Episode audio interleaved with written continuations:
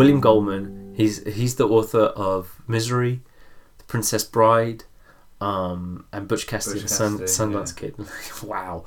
Um, and this guy, in which lie did I tell? He tells the story about Cut the Coen Brothers, and he watched Big Lebowski, and he, he goes to see the Coen Brothers, and he just goes, "You sons of bitches, where's the bowling tournament?" And they went, "What?" He goes, "Look, I don't know what's going to happen to that tournament, but I know it's going to be epic, and probably someone will die." What happened between Walt, John Goodman's character, and Jesus, John Turturro's character? What happened? Where was that scene? And they went, "It's just a backdrop thing. It's like a backdrop character thing. It's it's it, we were never gonna show the bowling tournament." He goes, "You're wrong. You're wrong. You're wrong. You're wrong."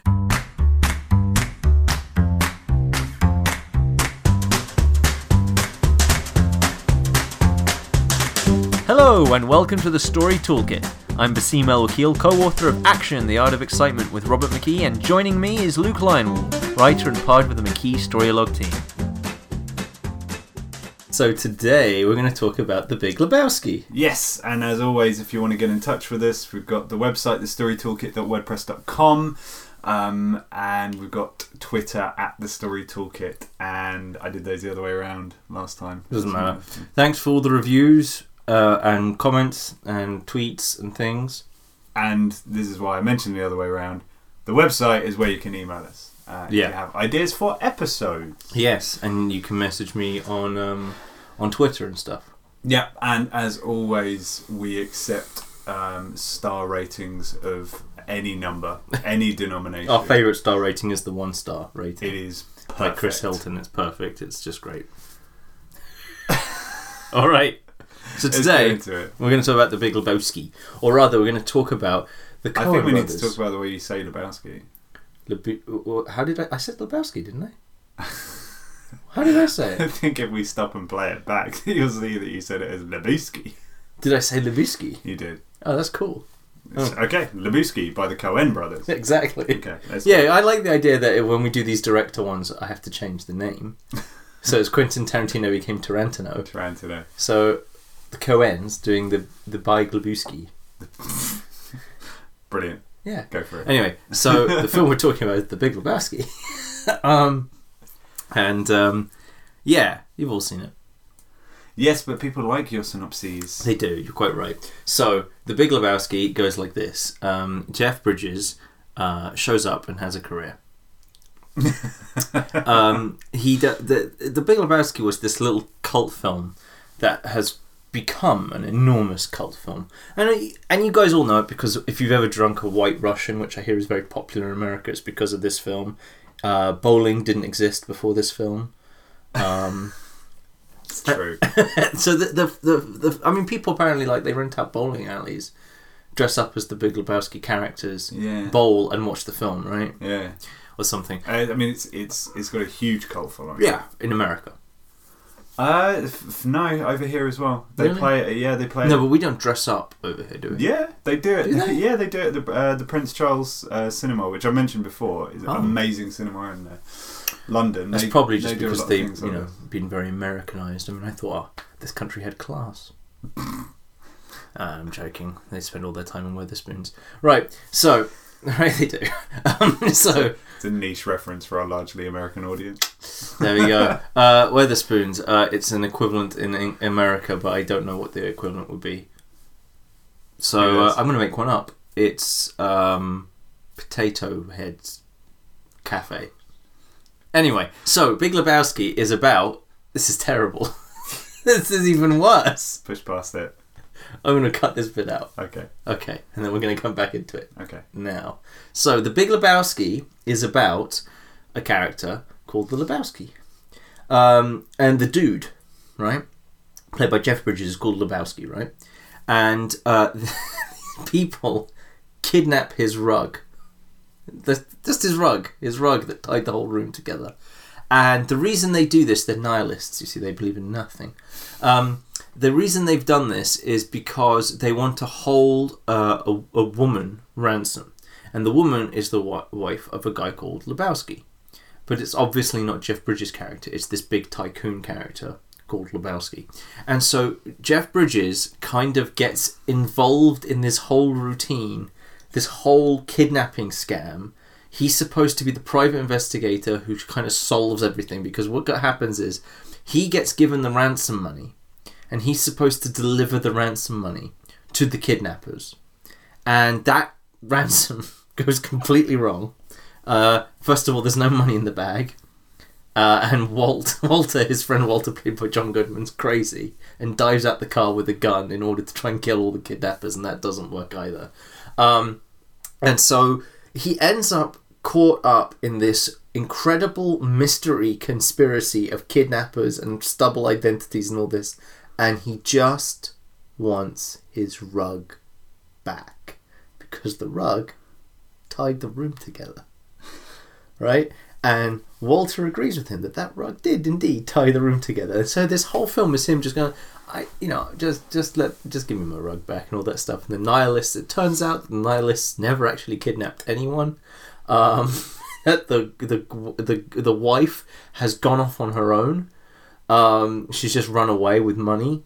Uh, just it's just this farce of the events that happen. And at the end, uh, more importantly than all this, there is a bowling tournament that uh, Walter is very com- feels very uh, passionately about this bowling tournament, and uh, we never see it. By the way, bowling tournament never happens. Donnie, one of their team members, dies, and um, does he get the rug back? I've forgotten.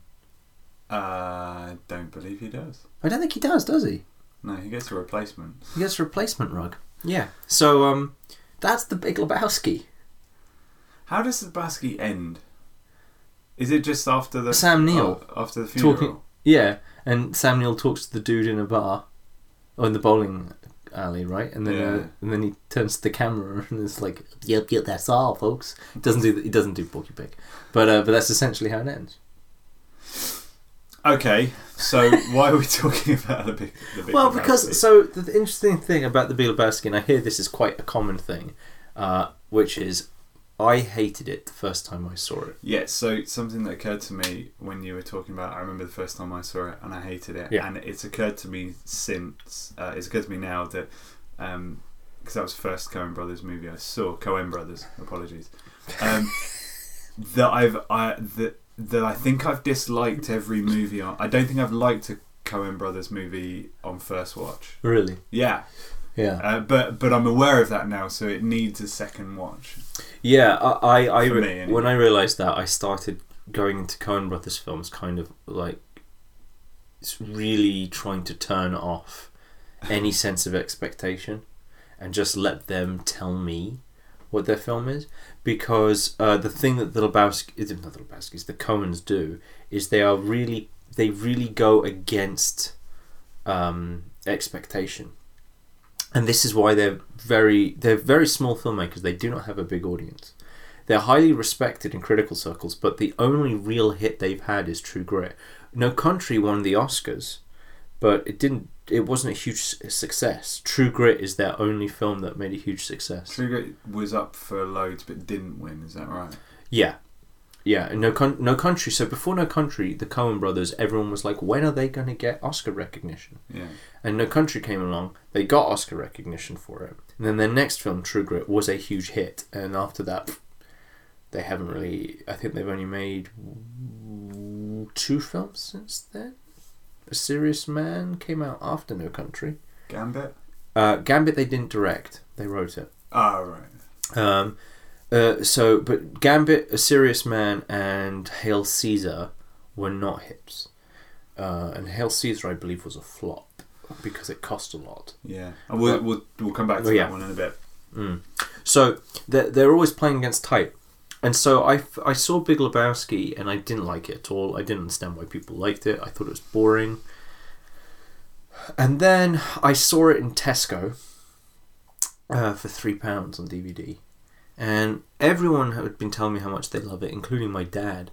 Uh, and I wouldn't have thought he would have liked this kind of film. So I'm like, okay, there's something I'm missing here. Because if such a stri- like a spectrum of people like this film, what am I missing? So I picked it up and I watched it again, and I remember there's a scene where he has um, uh, he's just slept with Julianne Moore, and it's the night after, and there's a scene, uh, and the shot is on his hand, drip, uh, like hanging out of the bed with a cigarette, and it pans up his arm or whatever. I think, if I remember right, which up her arm, I forget, something like that. And I remember going, "Oh, it's Chinatown," and then I went, "This is a whole parody of Chinatown. Like this is." This the whole joke of this is what if JJ Gittes didn't care? right? So he's embroiled in like levels of intrigue, like not just JJ Gittes, but all these sort of hard-boiled film noir detectives, Sam Yeah. Spade, Philip Marlowe.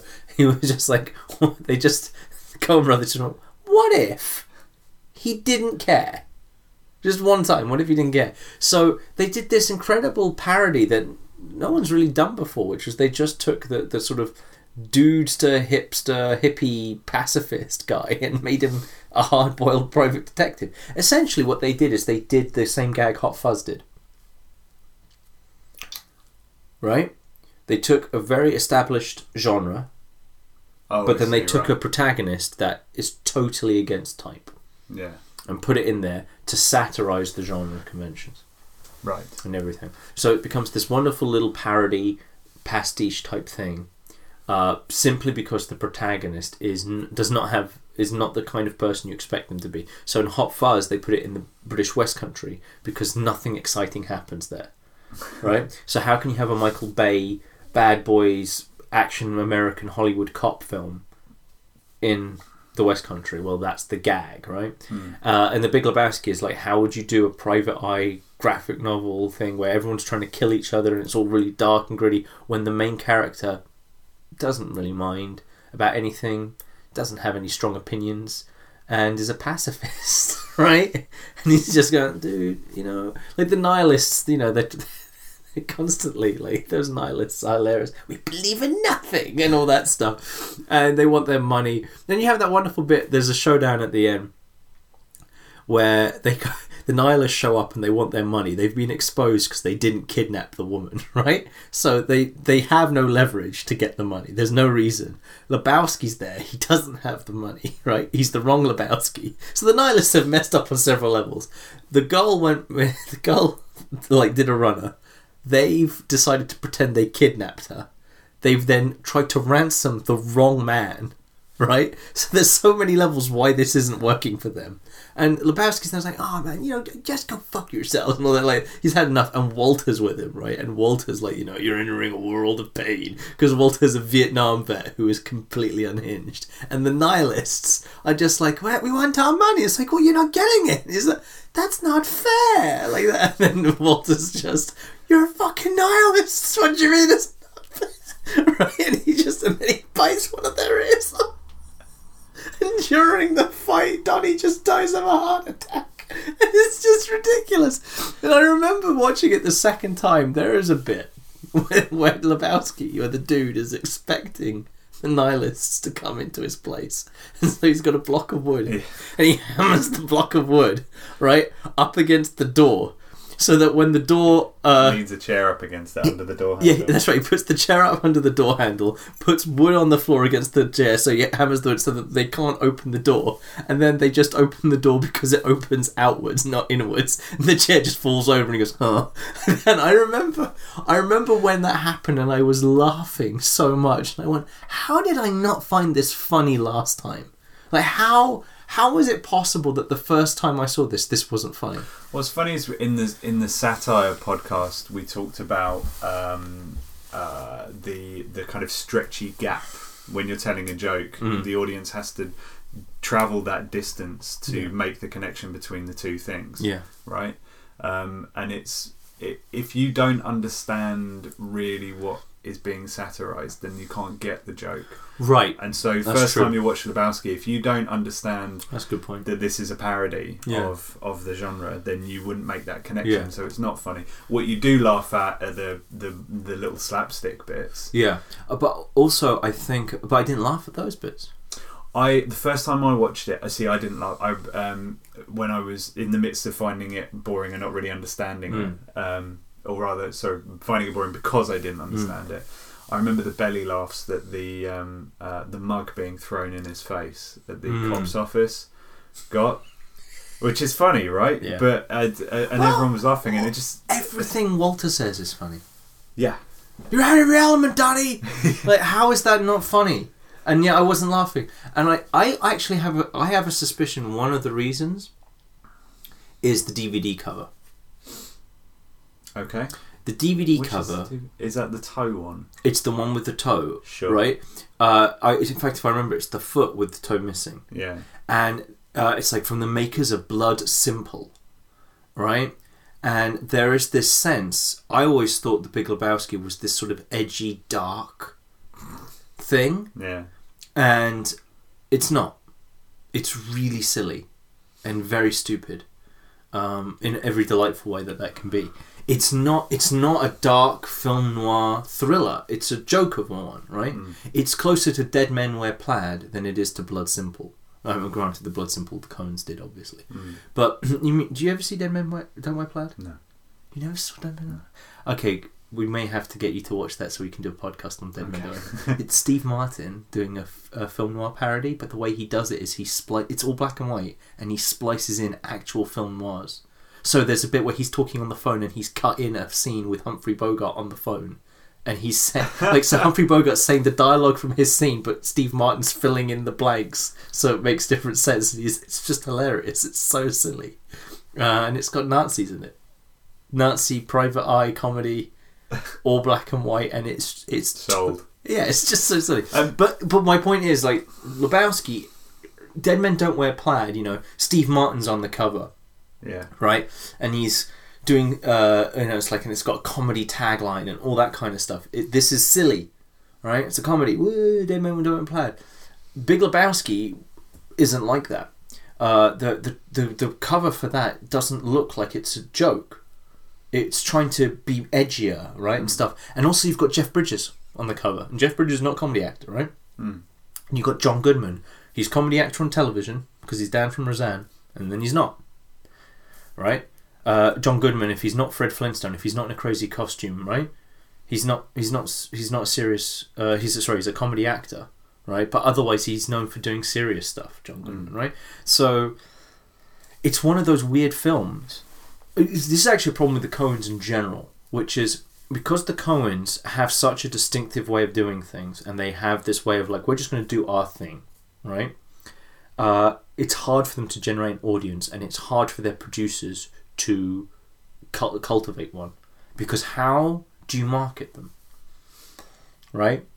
Hey here's a story in which very little happens and doesn't make a lot of sense. You know it's like how, how do they do that? So what do they do? They make these sort of mistakes. And that positions the audiences wrong. And so it becomes even more difficult for the audiences to come in and get them. But people then rewatch them and once they rewatch them, they kind of go, ah, I get it, right? And then suddenly they fall in love with them because now they get it, and that seems to be the overwhelming case with this, the Big Lebowski, right? A lot of people they watch it didn't like it. They watch it a second time and they go, oh, this is hilarious, right? Because now they all those expectations of what they were told to expect from this film, from basically other films, trailers, whatever, Yeah. yeah. is gone, and now they can just enjoy it. Uh, and that's why I think the Coen Brothers have.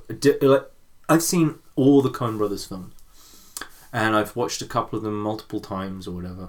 And there's some that are my favourites, and there's others where I watched it once and I was like, I like that, but I need to watch it again to really appreciate it. Mm. Uh, the one that springs to mind is Miller's Crossing.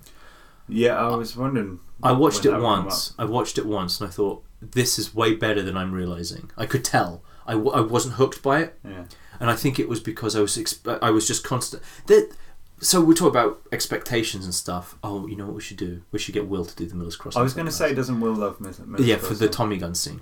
Yeah. Okay, so the Tom, so Miller's Crossing, all their films, I, I every single one of them. Um, Miller's Crossing. The only reason I haven't watched it a second time is I really want to kind of you know destroy the rest of reality just so I can sit down and watch. You know, I don't want anyone to call me. I don't want anyone to deal with. I just want to be able to like sit down by myself, just you know, in an armchair with um. Well, not brandy, but that kind of image. You know. Anyway, so I don't know why I've cultivated this thing of like I really am looking forward to my second viewing of Miller's Crossing. but um, all their films, like I've watched them, and just the way that they they do a thing and they they they, they play out their stories and you just you kind of just have to check in what you expect. Because um, often the, th- the crazy thing about them is they never ever try to fool you. They don't go in and go haha we're gonna give you a thing and then we're oh we'll shoot your lumber there's the twist and all they don't do any of that stuff. They're really clear from the beginning what type of film you're watching. They signal their audience very clearly about what this is about. And um, and yet you still just presume because you you know we watch so many films we know what they what they where they're going with certain things. And it's like no no we, we just have to kind of uh, it's kind you just kind of have to watch them without having any sort of uh, preconceptions. Like when you go into like one of the things I love doing is watching a film where I haven't seen the trailer and I don't know anything about it. Hmm. I love doing that. Um, uh, and when that happens it can be really enjoyable because you have no idea what even genre this is. Um, I used to go to there was a little film club at the cinema and at Thursday 11 a.m. they would ha- play a film. I didn't even know what the films were half the time. I'd never heard of them. So I'd go in having seen no poster nothing just even just knowing the name. And uh, the the guy he passed away sadly but the guy the little old guy would uh, read a thing at the beginning telling everyone what the film was about. Hmm. and I would put my fingers in my ear and I wouldn't listen and then when he sat down I would take out my fingers and I'd watch the film and I'd watch a film I had no idea who was in it what it was about anything and it's it's a one it's actually a really nice um, tool for just pay, like if you really want to pay attention to how you set an audience up in a certain way What's the uh, What's the best one you watched in that little endeavor? Uh, the best one I saw. You know, um, there weren't many. There, there, there was one I liked, but uh, it really was unfortunate. Called Ma- what was it called? Mary Martha May Magdalene, something like that. Sure. It's four names beginning with M. Yeah. It starred uh, Elizabeth Olsen, Scarlet Witch. Okay.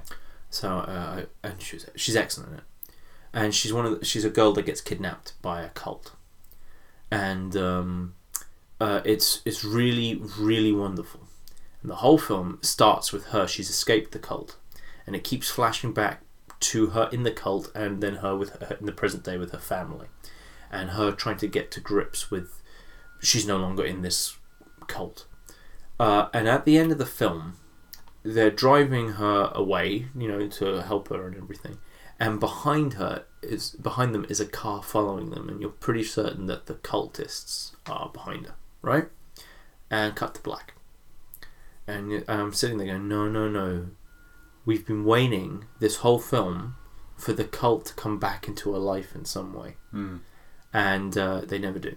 It's two acts, and it just stops, and it's really disappointing because uh, the film doesn't have an ending, doesn't have a finish. It just stops, and um, and it's not it's not great as a result. But up until then, it's really wonderful. Hmm. Um, but anyway, I don't know why we brought that up.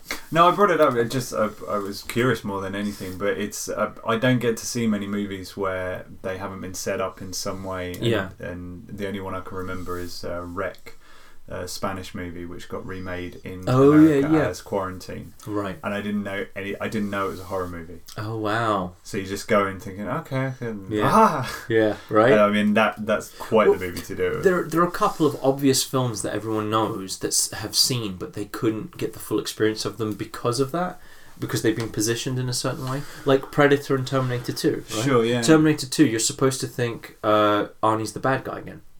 Yeah.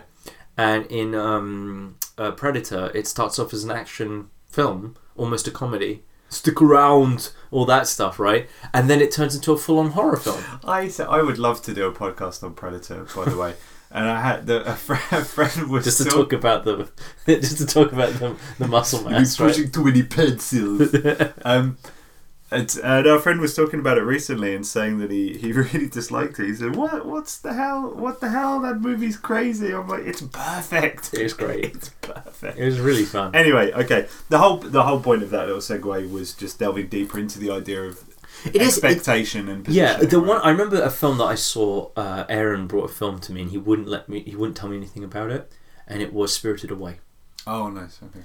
and I was just like, wow, I'd never seen anything like Spirited Away before. I'm like, this is unbelievable. See, I've not seen. th- There's a whole ton of Ghibli movies. yeah, we're gonna we, we are gonna do a Ghibli but- thing because yeah, Wobbles asked us to at some point. Yeah, yeah, yeah. But, Uh, um, in fact, we'll do it soon. But Yes.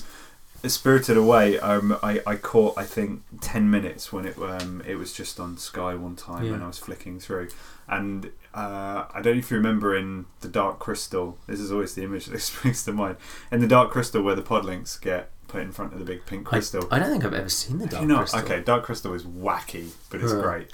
Um, uh, th- these little characters get put in front of this uh, this um, uh, th- this crystal that um, I guess brainwashes them, Mm. but they have they have these big kind of um, uh, doughy eyes like a kitten, and then they stare into this crystal and they just get absorbed, and you can see their mind being wiped. I remember feeling like that when I was watching Right, the ten yeah. minutes, and just I didn't. It was halfway through and just being Yeah. hypnotized by That, that's what Akira is like as well. right. I mean, Akira makes no sense, but oh, it's beautiful. so, but anyway, the the point of this is that um, that feeling of when you go to it's like it's a nice way of paying attention because you can really divorce yourself from. You have to let the if you know nothing about the the work that you're watching, you immediately have to start playing a bit of detective to try and work out what kind of thing you're seeing, right? Uh, and so within the first 10 minutes, a writer has basically told you what to expect from the film. How dark it's going to be, how funny, how, what kind of genres, etc. And, uh, you know, we talked about gear shift movies where they completely shift genre at some point in the film. Mm. That's how you generate those kind of turns, right? You have to create those expectations. And what uh, marketing does and um, positioning does is it smooths the audience's transition into those expectations, right? But if you've got something like the Coens, who are very sort of um, not avant-garde, but they're very sort of um, playing their own game almost. Um, they they don't they don't really pay attention to conventions and trends in the way that you would expect. Um, as a result, like the the Coens the Coens just wear themselves on the sleeve on their sleeve, right? They don't do it. They're not fancy at all. You know, Clint Eastwood isn't fancy either, right? They just go in, matter of fact, bam. And so as a result, because they're going in and they're just doing things that they want to do, people have an enormous trouble positioning audiences for them. For example, uh, Mark Kermode, the the film critic on BBC Radio something or other, he um, he he he'll often say that the Coens have two films. They have their dark, serious films and their um, quirky comedies, Hmm. and he likes the dark films like Blood Simple, uh, but he doesn't like the quirky ones. Uh, I think he, uh, I don't know if he likes Big Lebowski. I think that's the one exception, maybe not. But you know, and the Coens kind of have that kind of vibe, right? Hmm. They would do Blood Simple, they would do Miller's Crossing, but then they do the Hudsucker Proxy. Love You know, for, For kids. right? They do the Hudsucker Proxy. Um, they'd uh, they do Intolerable Cruelty. Yeah. Kirshner. Remember Kirshner? Um, and um, Oh Brother, Where Art Thou? yeah. right? And they they like adapting things, right? Because Oh Brother, Where Art Thou is Ulysses, the I Iliad. art, yeah, I, I brother where art there was one where Yeah. I was positioned correctly. Actually, I remember Yeah. this now. I watched it and thought, no, I like this. This is Yeah. whack. But it, my, I watched it with my mum. I love I love Oh Brother. She hated it Really? Because didn't understand it. Yeah, because and it's not because like it's it's it's not an intelligence thing. No, it's just It's, it's, an emotional thing. it's It's just just, the- like it's I don't Odyssey, get isn't it? why am I being told the, why why are these things happening? And it's it, one, it's the Odyssey, but why is it in the south of America?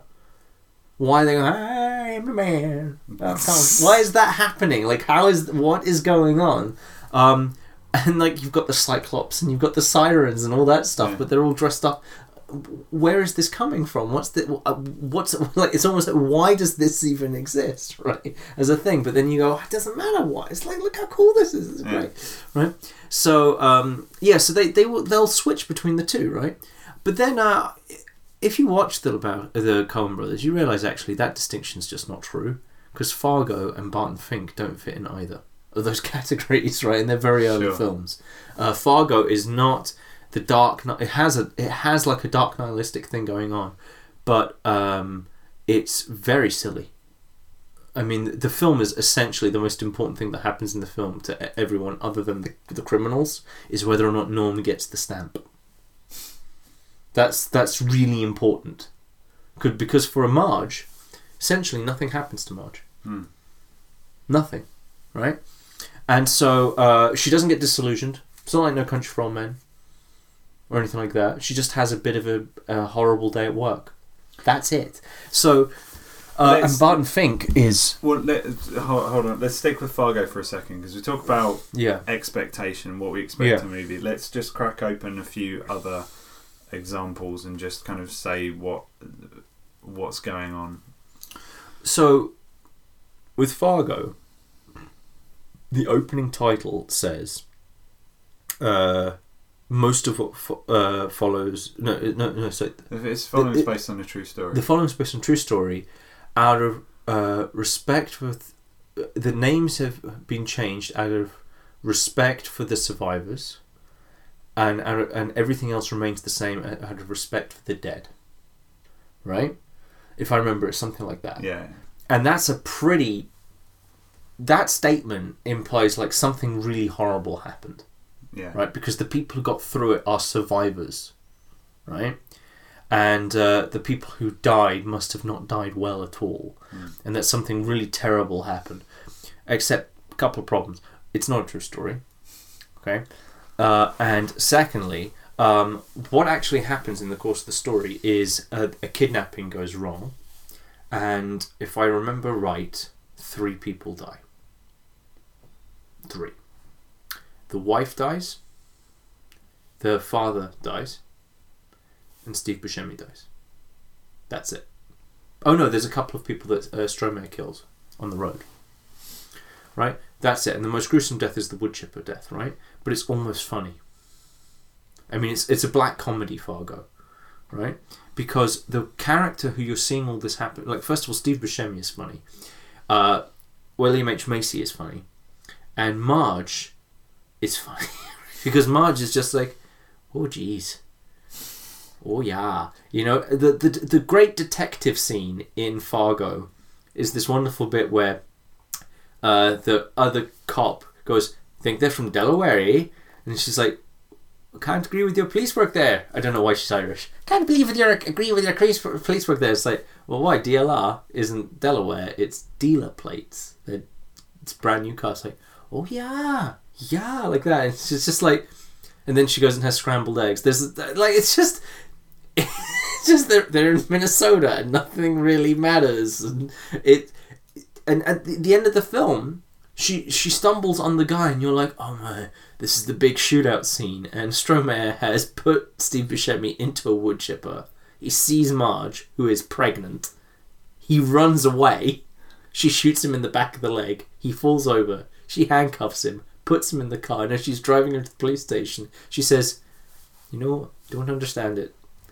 There's more to life than money, you know. that's the film, right? That's that's Fargo. That's all there is to it. It's ridiculous. It's such a but you start off thinking like this is gonna get really dark, and it's like, no, not really. It could have, but it doesn't. Do you think that's the one case where the Coen brothers actually did um, play a little with the audience? I think they played with the audience, but it's quite obvious. I think that the Coens thought you you were in on the game, Right. right? They didn't they didn't expect people to think this is their serious like crime. It's like we we were just having fun. They never like. There's never an interview where the Coens go, "Yeah, yeah, it's based on a true story."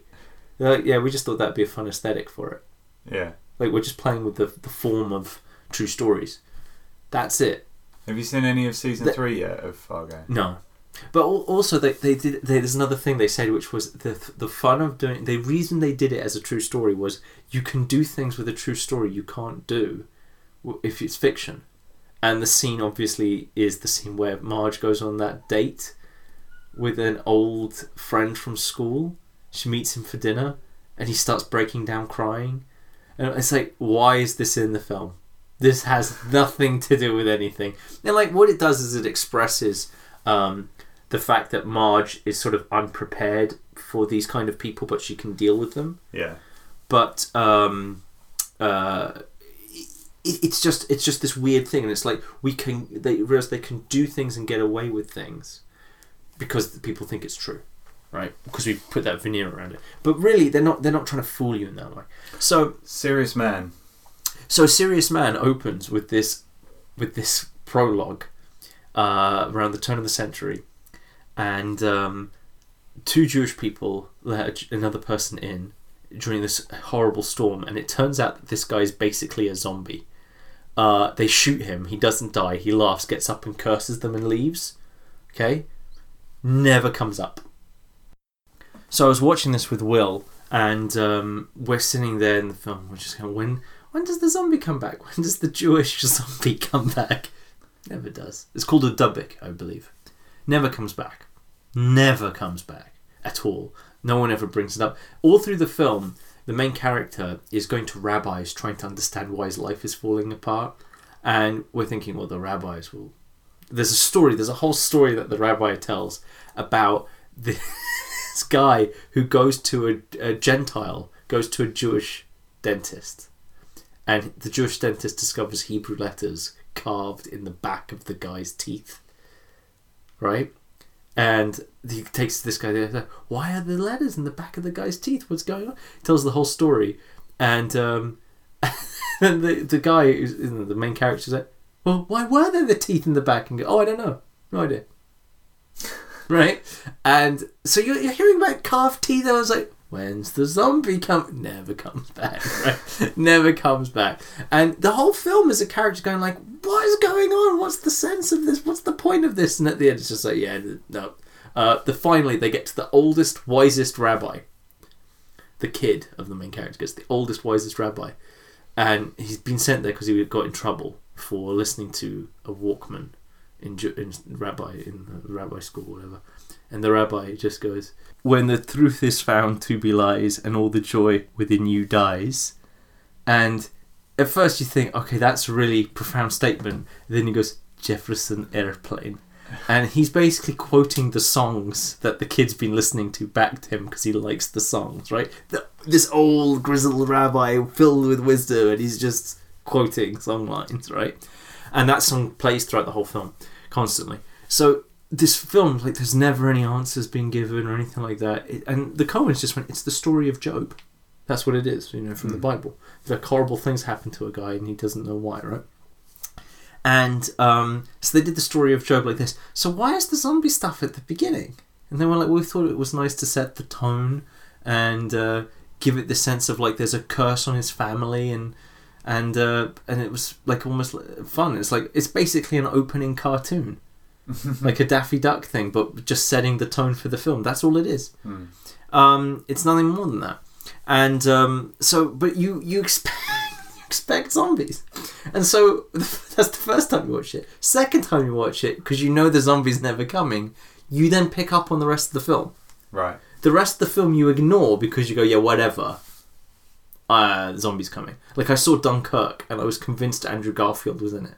And I missed uh, the good 20 minutes of the film going, none of these characters matter because they're not Andrew Garfield and he's the main character, so I'll just wait for him to show up. Then after a while I realised he's never showing up and I went, ah, this is a different film.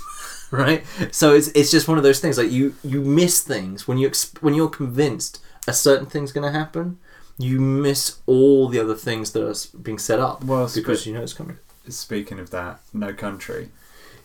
No Country for Old Men. Um, you think Josh Brolin is the protagonist, and he's not. And you spend the whole movie watching it, which means when he dies off screen, you go, "What?" Exactly, you do the Tim Allen apparently. Yeah. uh, but that that's it. That's because Josh Brolin's character. Um, you, I, I remember watching the film again. I saw this with Will, and I was convinced that the end of this film was a three-way shootout in the airport between no four-way shootout. Beg your pardon. In the airport between Chigurh, Brolin, Tommy Lee Jones, and the Mexicans, and it was going to be the best shootout I've ever seen. there is no shootout. it just doesn't happen. There is a shootout, but it's off screen. Um, it's because it's not about that. It's about Tommy Lee Jones's disillusionment. Um, and once you watch it a second time, you get it. Like it just makes sense. And so, um, and so the the so the the way that the Coens work, and they did this with Lebowski, is they they just make their film plainly, quite openly. They but what they don't do is this: they don't try and fool their audience, and they don't have characters explain things, because the way that the Coens think, quite rightly, is that the images on the screen, the events being depicted, should explain, should be the explanation. They shouldn't need anything more hmm. that also all their work is being done through what is on screen, right?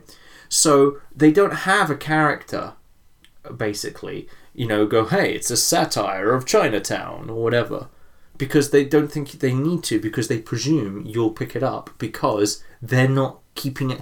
You see what I mean? They're, they're not hiding it. They're not trying to trick you. Yeah. They're very open. It's like any. That's the thing I never understand about criticism of the Coens because the Coens are super clear about why they're doing what they do. They never pretend. They have none of that mystique. People go, "What is that film about?" And they go, "Well, you know, we thought it'd be funny to put a slacker in Chinatown." So, how does it apply to post-Soviet Russia? What? Like, like people want these juicy answers, and they just go like, "Yeah, it's just about this." Like, No Country for Old Men, they made it very clear. It's like, yeah, we don't. The opening, Do you think? s- yeah. Do you think this kind of uh, this kind of situation epitomizes the problem with that outside-in criticism? Not necessarily. It's it's more to do with just a way people presume meaning is done. Like people presume meaning is created through secret symbols implanted by the writer and director. And that's just not the case. It's they're not meant to be secret symbols like Dan Brown's Da Vinci Code that you're supposed to unpack like an archaeologist. It's not like They're that. not secret symbols. There's a neon sign above Yeah. each one. But there's a neon sign in in, in all of the Coen Brothers. The, No Country for Old Men opens with a voice-over monologue of the desert and Tommy Lee Jones saying the entire meaning of the film. right? His whole thing of a man would have to go. What was it? Uh, there comes a point where uh, evil today it's hard to even take its measure.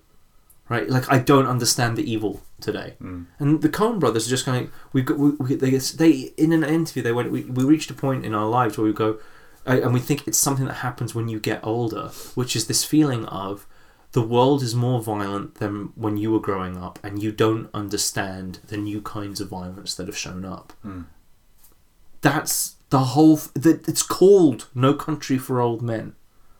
I remember I mean, you, that's why it's Yeah. called that, right? and it's based on a book, right? So they read the book, they understood the book, they went, "This is how we're feeling about the book," and not only did they make No Country for Old Men, they've been trying to make No Country for Old Men since Blood Simple, right?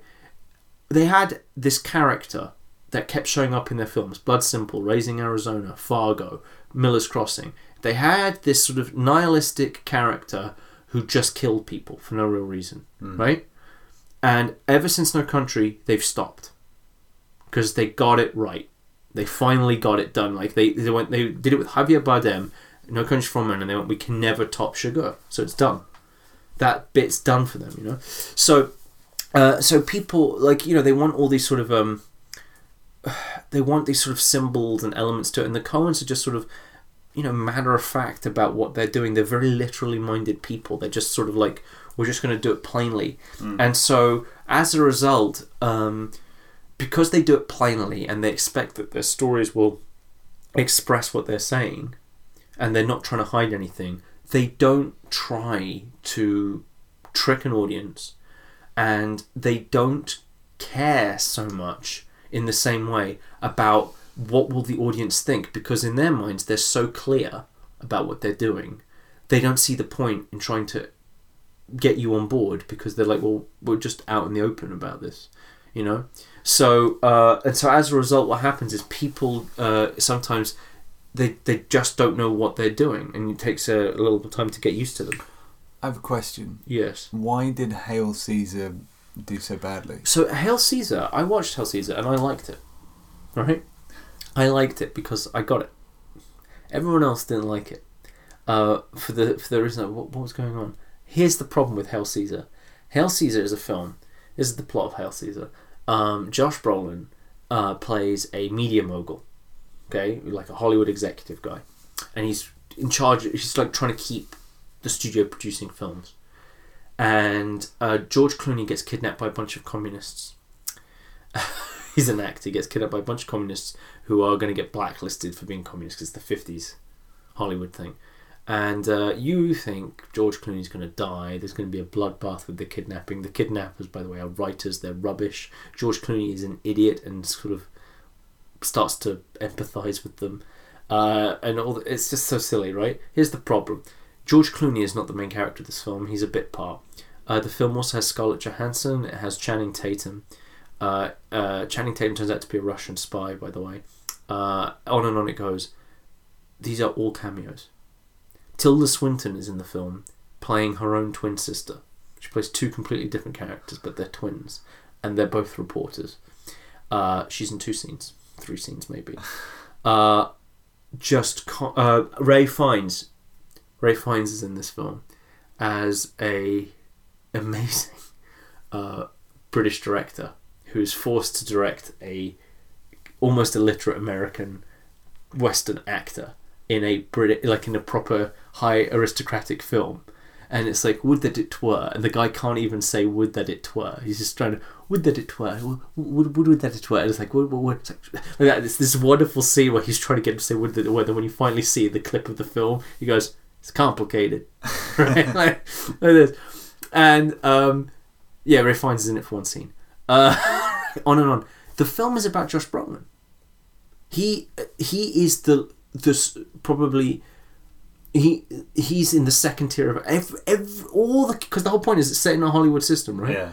All the cameo parts are supposed to be A-list superstars, Yeah. so they cast A-list superstars for all the cameo parts. And what did the audience do? When's George Clooney coming back? Right. When's Scarlett Johansson coming back? How did they market the film?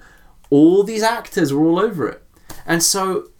You're, but once you once I was watching, it, I'm just like, okay, th- none of these guys are what's relevant. What's this film actually about? And you realize it's about Josh Brolin, like Josh Brolin in a really small film, and that's another thing that the Coens do. The Coens shift from doing classical stories to minimalism to anti-plot, anti-structure in the same film.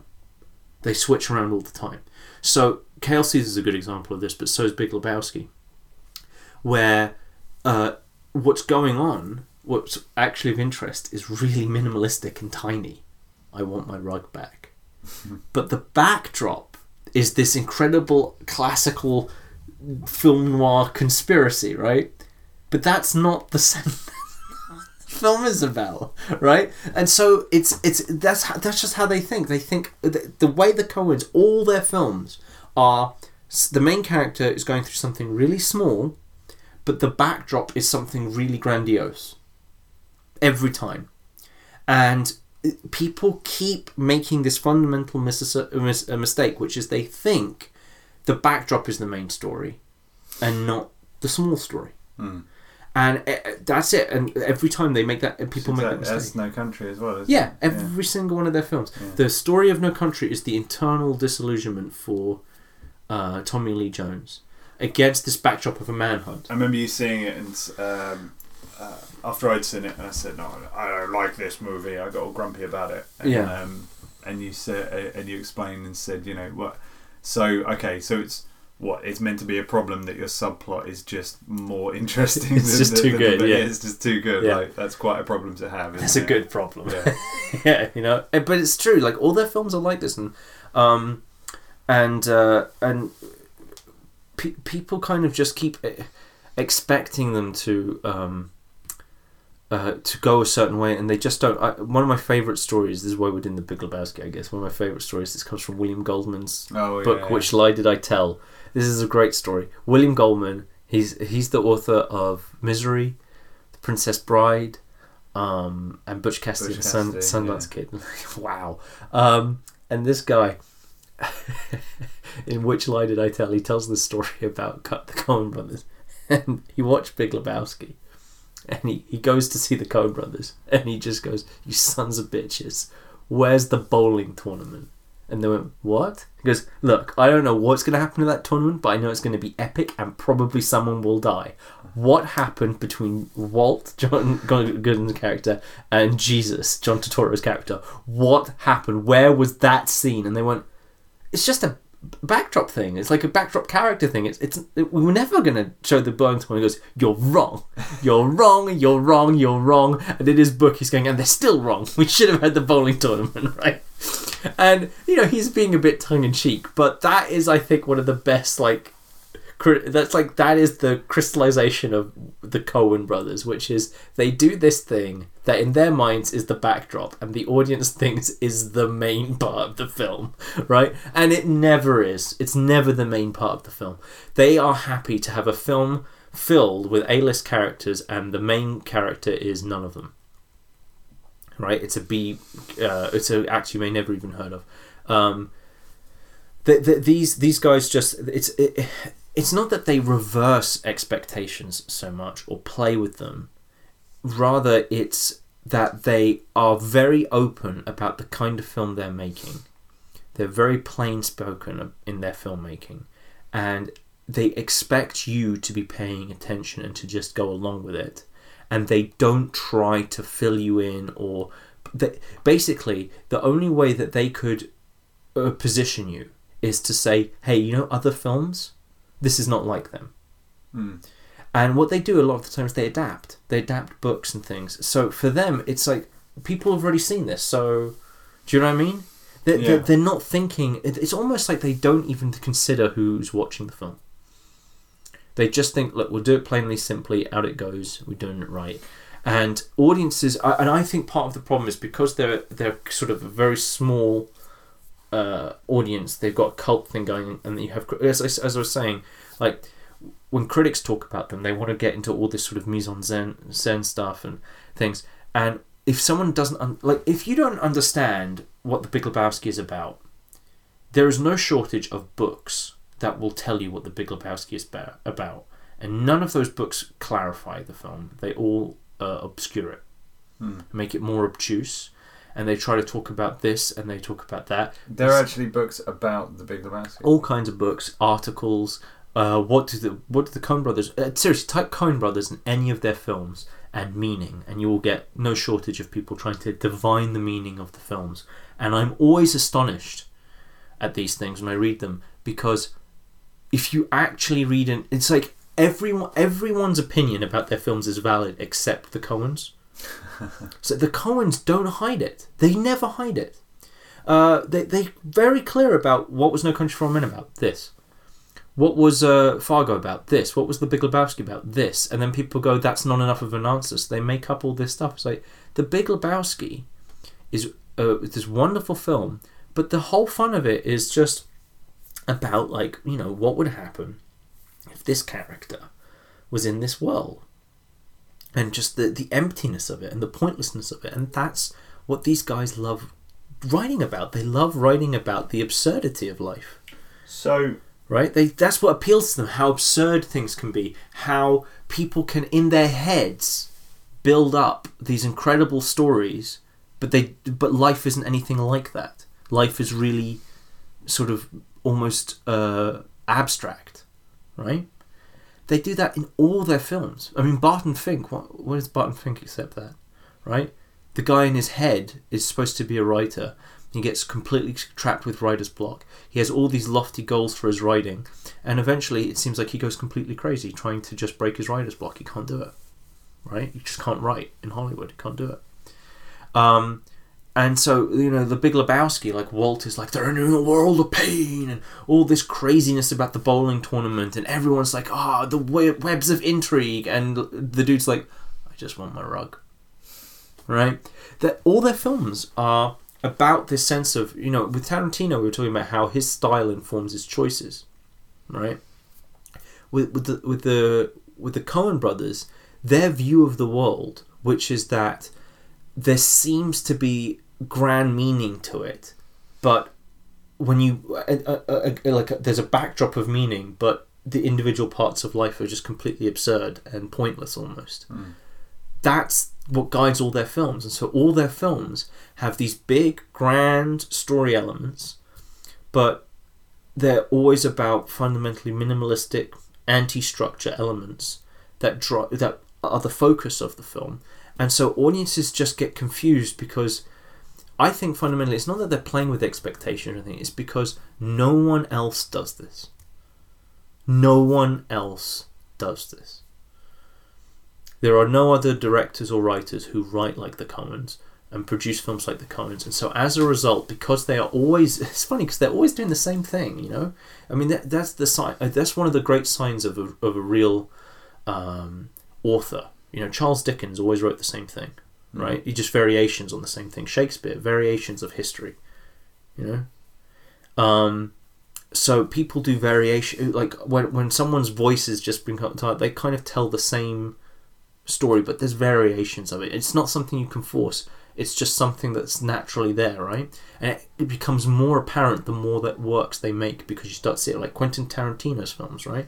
They, those things are fundamentally always the same thing, right? That's why he has the same argument every time he makes a film, right? Everyone wants to have the same argument about movie violence with him because every time his films are kind of the same. And I don't mean repetitive.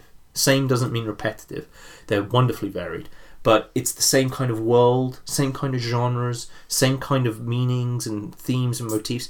Coen Brothers are the same, and no one does this. And what they do is is such a structural. Um, it's so uniquely structural and thematic in their own way audiences still, from one Coen Brothers film to the next, we we it's hard for us to even get into their mindset from one film to the next because it's always the same thing. And I was I was kind of happy with Hail Caesar because I I'd heard it wasn't good. People had bashed it. When I watched it, very quickly I went ah. this, this is about Brolin.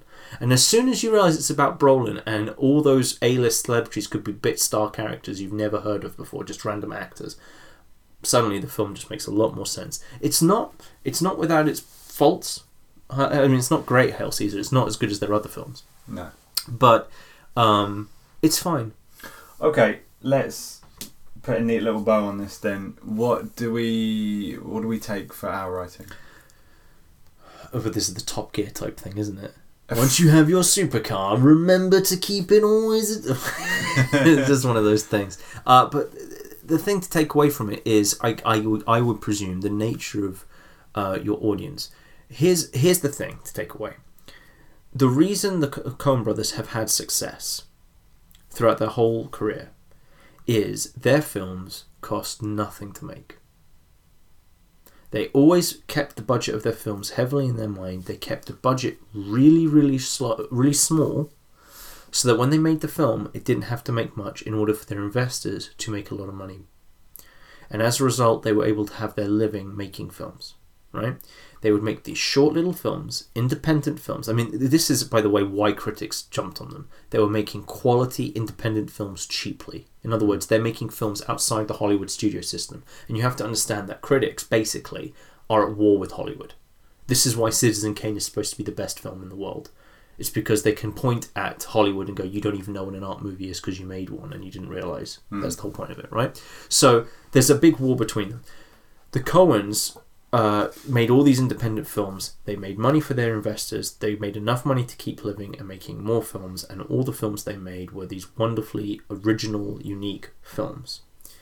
Uh, and that's because the Coens understood that their films do not they these are not big genre tentpole films right i mean the only two genre tentpole films they've made are intolerable cruelty and true grit right uh, all the others aren't okay uh, and they've had some big stars. I mean, they had George Clooney before he was really big, mm. right? But they had George Clooney and stuff. But they've, they've had they can get one or two actors that helps fund the film. Out it comes, right? Uh, and so, what I would take the, the the lesson I actually learned myself personally from this is if you're going to make something, and this is what we learned when we were at FODS together, okay, which is you've got to think about the fact that who, how, the size of your audience, and how much it's going to cost to make your thing, right? It's it's a very it's a very nice budgetary thing of th- way of thinking, and it, assess. uh, It's adjust. It's almost it's adjusting your expectations of your audience. If you write a story, you can't expect it to be this huge blockbuster hit if it's not going to be about certain things in life. If it's about the smaller things in life, it's going to have a smaller audience. Hmm. Um, and so you have like for I mean for uh, you know what we I even use this thinking for this podcast, right? How many people really are going to listen to this podcast? How many people are going to care about it, and so on. And so that's why we do this in one take without really any editing, right? Why it's an hour long and so on. We're thinking like, who's this for, and who's going to enjoy it, and how will they enjoy it? Like you know, you see what I mean? Understand your audience. You're understanding your audience. The Coens understand their audience and their investors. They know that their films will not be a huge success, so they didn't do it. And the big mistake they made with Hail Caesar was, I think, the Hollywood bug.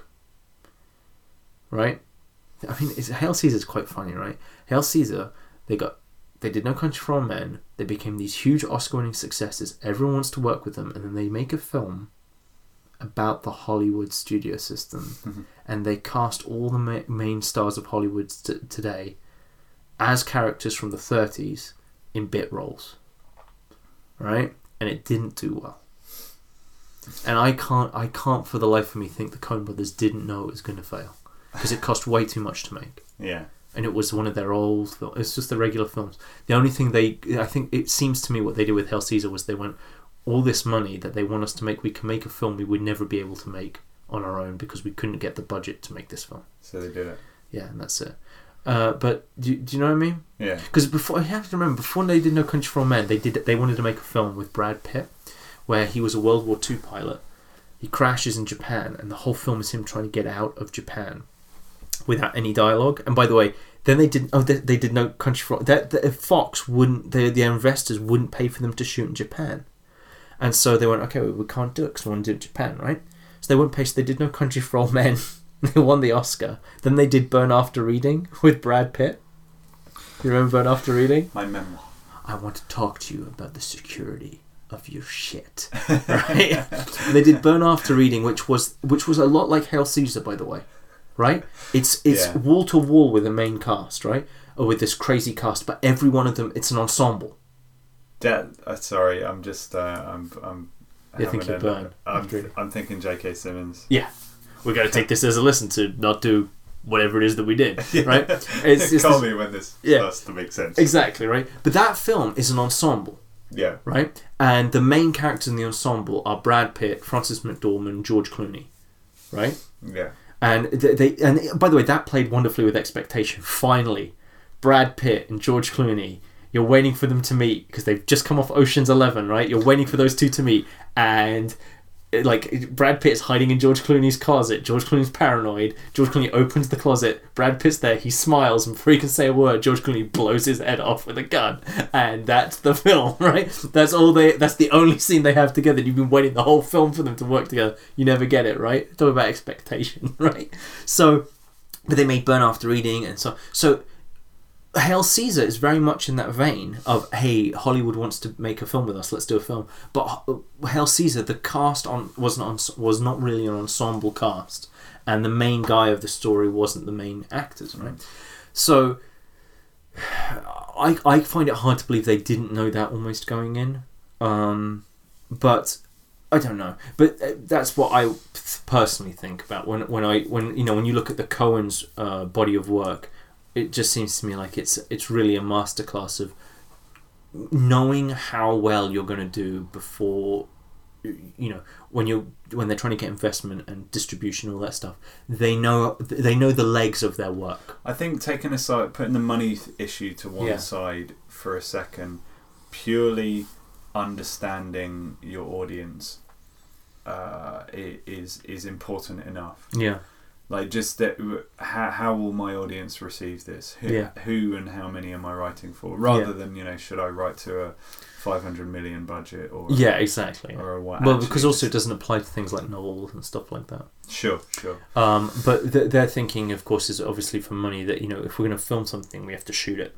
yeah, And uh, uh, with True Grit, for example, they knew that if they couldn't cast a, a girl, if the you know if the child actress didn't work, the film wouldn't work. Yeah. They knew they had to get that right, and so you know they spent as long as they could uh, trying to cast her. Mm. And they finally got a great cast, right? But they knew that that's the key to the film. Everything else could come together, but that thing was the one thing. So that they, it, you know, that they they're very meticulous in that sense, and so I I would think that's that's kind of important, which is like. y- You know, people kind of. I guess it's funny because that's the point of their films, right? People run away with these daydreams, and the the reality isn't like that. It's like, yeah, everyone wants to their their novel or their film to become this enormous success, but it's very rare that it will be when it's not, you know, when it's not already part of a specific genre, as it were. So if you're not in that world, it's probably best to just not to temper what you want to do, your ambition, but to temper your expectation, maybe. Okay. Yeah. Okay. Oh And yeah, and, and also don't let the fact that you might say things in a weird way and your audience is small stop you from writing what you think is the right thing, right? Because the Coens they don't care. They do their work properly Yeah. and as best as they can, and then they, they that's it. They don't they don't sit there and go hmm.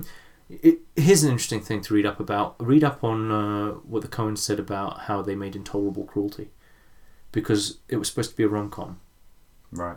and they were like, well, we- we're not those guys. It's like we want you to do a rom com. You're these big shots in Hollywood. Do a rom com for us. And so they did a rom com about a divorce lawyer, you know, and, and they cast George Clooney as an idiot and Yeah. all that stuff. You forget Kirsten, all this, and you know, say and the whole nail the guy nails asses, all that stuff, right? And they they and you can tell like their their rom com is a little darker, right? Than other rom coms. There's an edge to it that Yeah. normally you don't get. And so, um, my feeling is, you know, they they don't write sort of g- generic stuff, right? And even though they don't get a huge audience, they still don't write generic stuff. So that's my feeling, anyway. I guess. Then, if we're done, I have one last rhetorical question. Uh huh. So you revealed the secrets of the toolkit and said we do this in one take. Yes. But my question is this: Oh yeah, this particular episode we did not do in one take. I was gonna say if if if you're on your thirty seventh take and you do it in one, is it still really your first take? Yes. Al- al- also. I've recorded two of the outtakes because what you guys didn't hit, get for this, and I will put this up. Was the is car we crash. op- the car crash. I started the podcast like I always do, and then Luke just savaged me, savaged me for no reason, without any setup, just laid into me. And I will put that little outtake up. And uh, then we tried again, and we couldn't help but laugh. And then halfway through this one, I forgot the lines to the Jefferson Airplane song. But normally we don't we don't edit uh, at all. But this one time we had to because because of that. Well, the thing is, yeah, we didn't edit. This episode is held together by sellotape.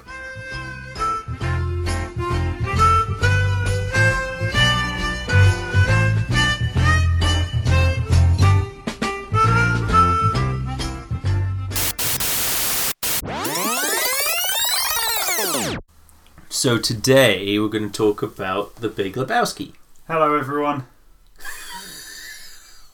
you didn't say hi.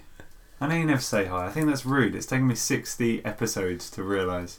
Well, that I don't say hi. No, you're just straight in. You're very presumptuous. It's okay. Hello, how are you? Good. Or I'm sorry, delete is applicable. Um, if you want to get in touch, uh, then we're on Twitter at the Story Toolkit, and uh, the storytoolkit.wordpress.com uh, is our website with all the episodes, and you can email us direct through then.